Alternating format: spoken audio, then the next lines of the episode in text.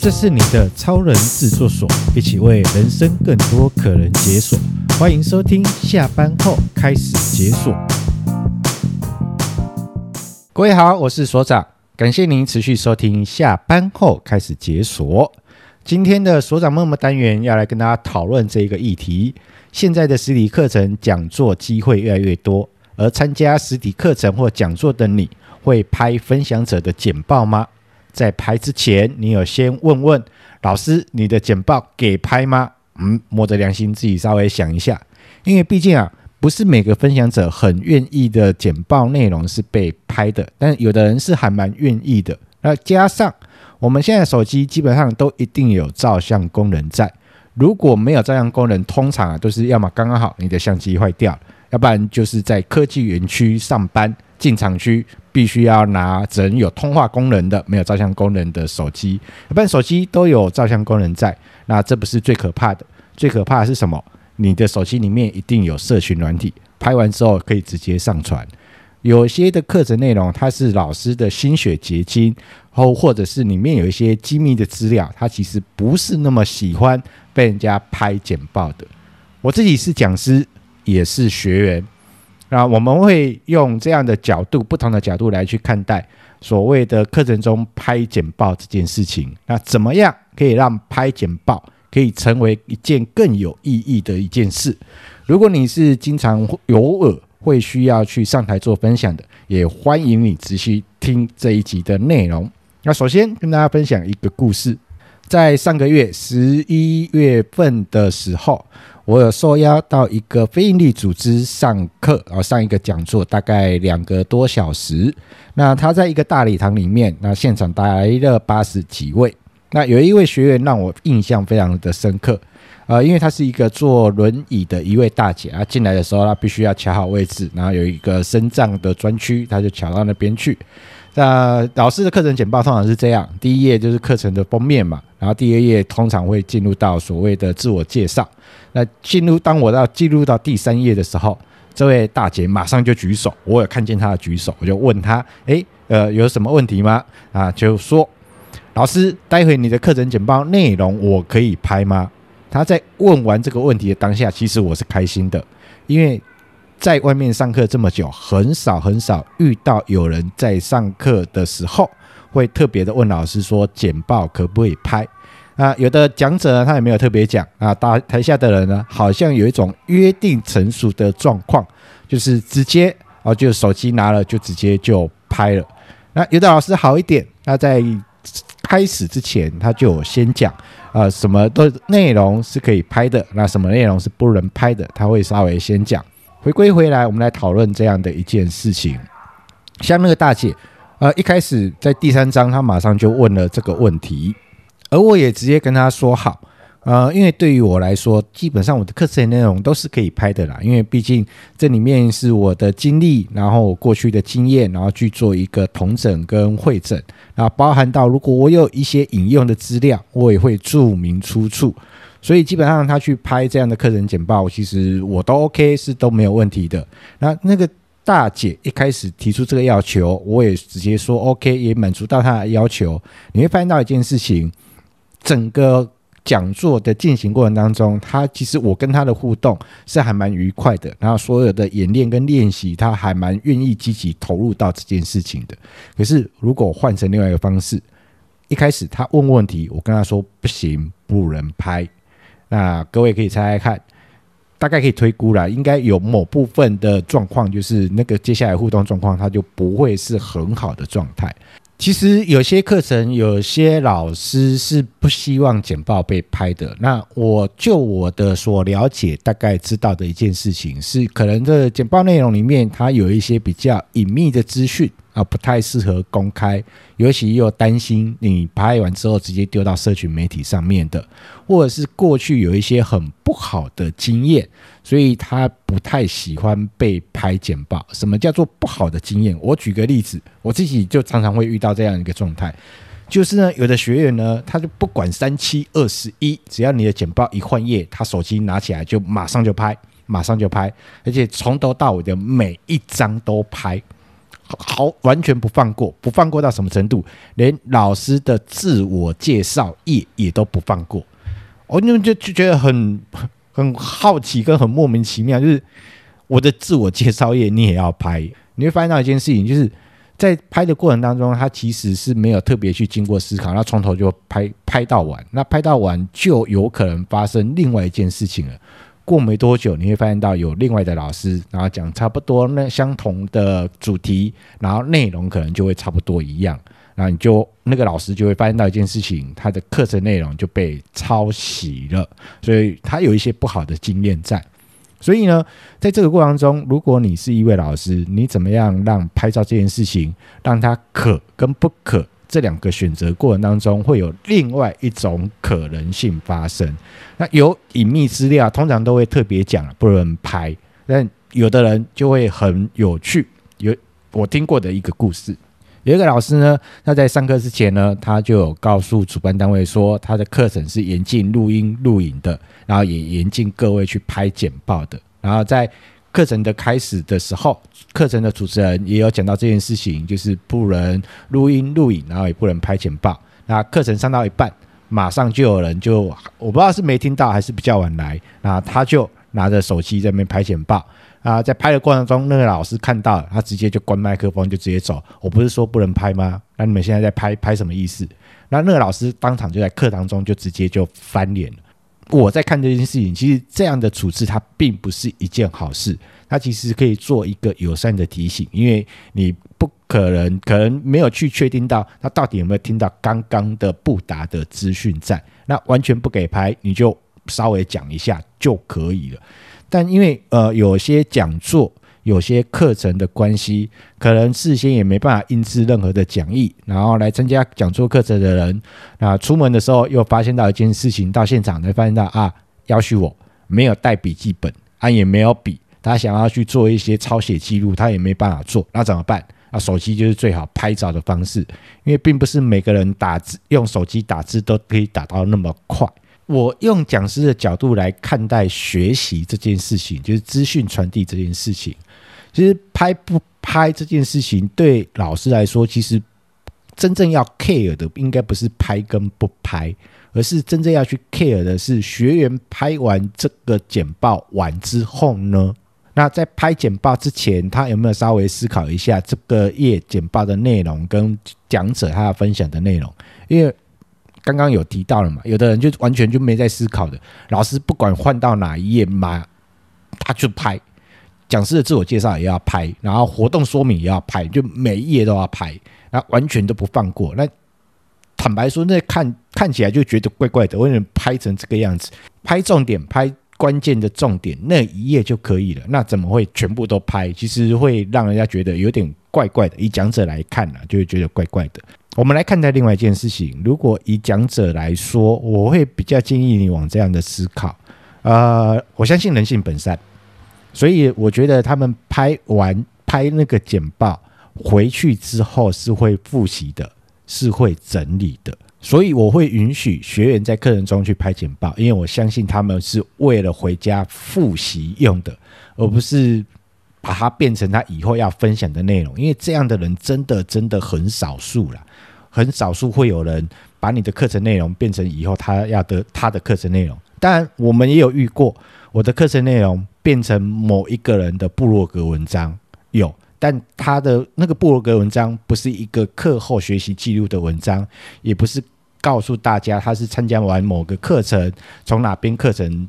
得到的这些样的资讯内容，而是把那样的内容当成是他自己产出的内容，而我们有发现过这样的一个状态。坦白说，呃，因为呃，这个过程以后有机会跟他讲，因为我有埋一些关键字在里面，所以网络 Google 都一定都找得到。其实，在那个当下，因为有些专有名词，有些用词是我在用的，那一看就大概就知道就是我的东西了。那坦白说，那心情当然有些不太美丽呀，一定会的。但这个过程中，我也会去。如果以讲师来说，你可以其实可以有更高明的一点点的去跟大家提醒这件事情。像我的习惯，我就问大家：拍绝对没问题，但是呢，内容会提醒你，不太建议把内容直接丢到社群媒体上面，因为与没有来到现场听课的，看着那样的简报，它有些时候是很难懂的哦，很难懂的。那你要拍也都没有问题，但是呢，我都相信你回去是为了会再整理、再复习的，而不是只是把它拍一个心安的。如果你只是要做报备啊，证明要跟你的另外一半证明说你是有来出来上课的，而不是出去玩耍的，其实你可以跟旁边的人一起合拍就可以了。OK，在教室里面拍照就可以了。那我相信你们也真的会做好这件事情，而不是来拍心安的。那拍心安的就不要浪费你的手机记忆体了。如果以讲者来说，那只能二选一吗？拍跟不拍，有没有另外一种可能性在？你都说拍，那拍到什么样的状况发生？有一些让你不舒服、不愉快的，你事后看到了，你再来不舒服、不愉快，这样也不好。OK，那都不给拍，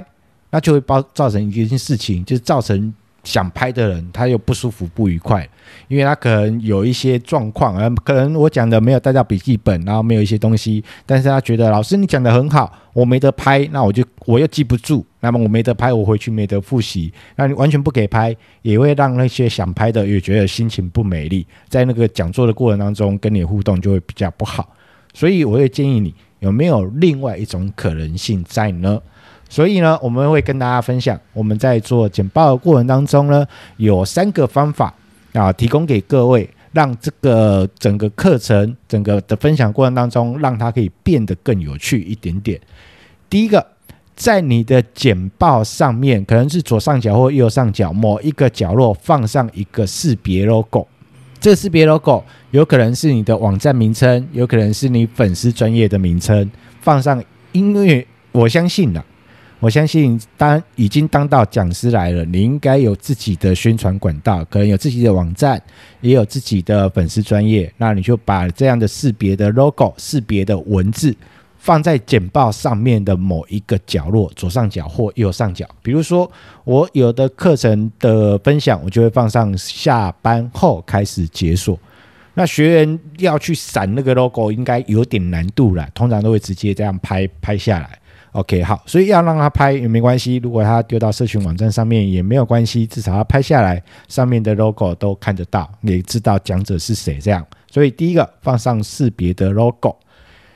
第二个你事先说明好可以跟不可以，就是如果你简报的内容里面有几页有一些机密资料，你就告诉他们说里面有一些机密资料，可能就不太适合大家拍，但是可以拍的会去提醒大家，这是一个。第二个，你可能会像提像我刚刚讲的，提醒大家可以拍没有问题，就当成你是回家要复习的，或是在回味的，但是不太建议你把简报的内容丢到社群网站上面。那像我的习惯呢，如果可以允许大家拍的，而且我也很希望他们拍的，我就会在我的简报上面放上一个相机的 icon，相机的一个图案，然后让。在简报进行过程中啊，就会提醒他们，如果出现到相机，那你们就可以把这一页的内容把它拍下来。那因为我们有的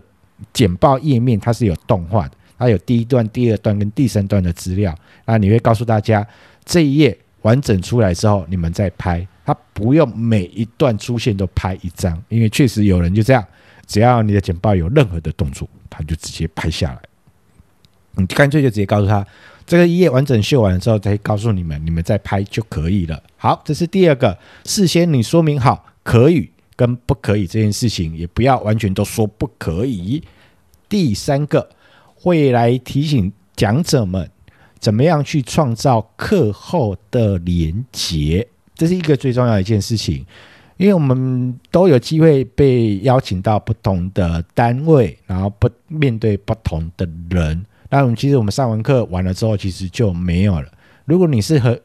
很愿意分享的人，那你也愿意跟大家创造更多的连接，而有的人是真的对于你所讲的内容很喜欢，对于你这个人也很喜欢，那么我们也不要在那堂课上完了拍拍屁股走人了。有没有机会去创造更多的连接？像我的习惯会去做这件事情。我的课程最后都会有一个金句收尾，然后弄上一个美美的底图，然后写上一句话，为整个今天的课程去做一个总结也好，或是要提醒大家的也好，当然一定会放上一个照相机的一个图案。那这一张最后一张的金句收尾，我就会跟台下的所有的学员听众们讲：如果你刚刚你都有拍简报，这一页你没拍，我会很难过。好吗？这是第一个。第二个，如果你刚刚都有都拍简报了，那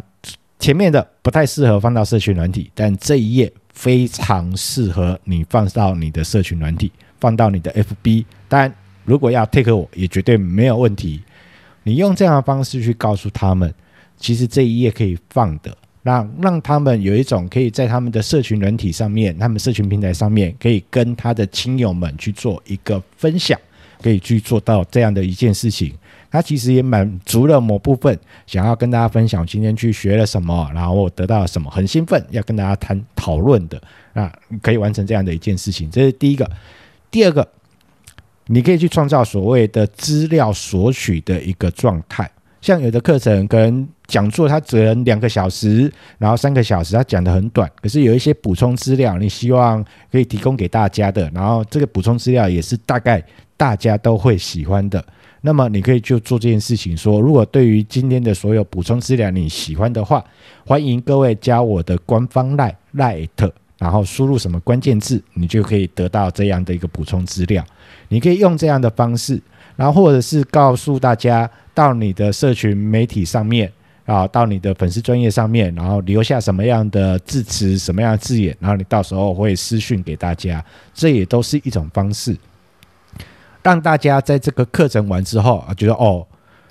不只是一个哦，就是一个老师来上课哦。今天我来上了一堂课，而是在这个之后，你就可以跟有更有机会跟台下的学员去创造更多的连接在啊。可以透过你的社群平台，可以透过你的官方赖。然后我不知道官方赖怎么样去完成这件事情，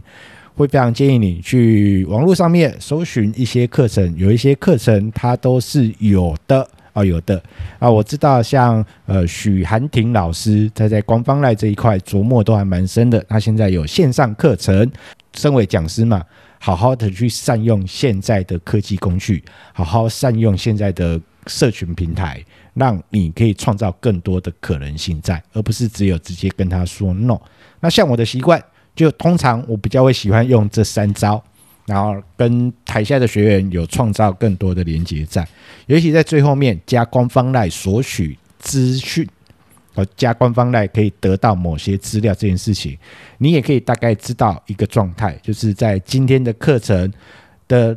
上课的学员里面，到底有多少人是真的对于今天的课程的议题是有喜欢的，是对于今天的课程议题，他们希望可以再更精进的。因为毕竟邀请讲座都是两个小时，三个最多就三个小时嘛。那如果要更精进的，更需要更多的，你有你有管道，有资讯可以跟他做一个互动跟分享。今天呢，呃，节目的最后，我想要提醒大家做这件事情，创造更多的可能性，然后去建立连结。如果你是讲师，不要直接说可以跟不可以，有没有创造另外一种可能？然后让整个拍照过程当中可以变得让它更有趣一点点，然后可以跟学员去创造一个连接。喜欢拍课程分享者简报的学员，也不要只有拍就好了，找一个适合的页面，找一个适合的照片，放到你的社群媒体上面，顺便 take 一下这个老师，然后可以让这个老师跟你在课程完之后，也可以有更多的互动。然后，如果你对这个议题跟对这个主题是有兴趣的，那你在这样的分享过程当中，尤其写这个学习记录文，也会帮助你去整理今天所有的学习的内容跟知识。这是我今天想要跟大家去做一个互动跟分享的节目。到这边来到了尾声，如果喜欢我们的节目呢，记得要来给我们这个五星好评。各大 Podcast YouTube 呢都会同时上架，FBIG。请搜索下班后开始解锁，请记得要按赞追踪，给我们最大的支持，让我们感受到支持的力量。我们节目到这里告一个段落，感谢您，拜拜。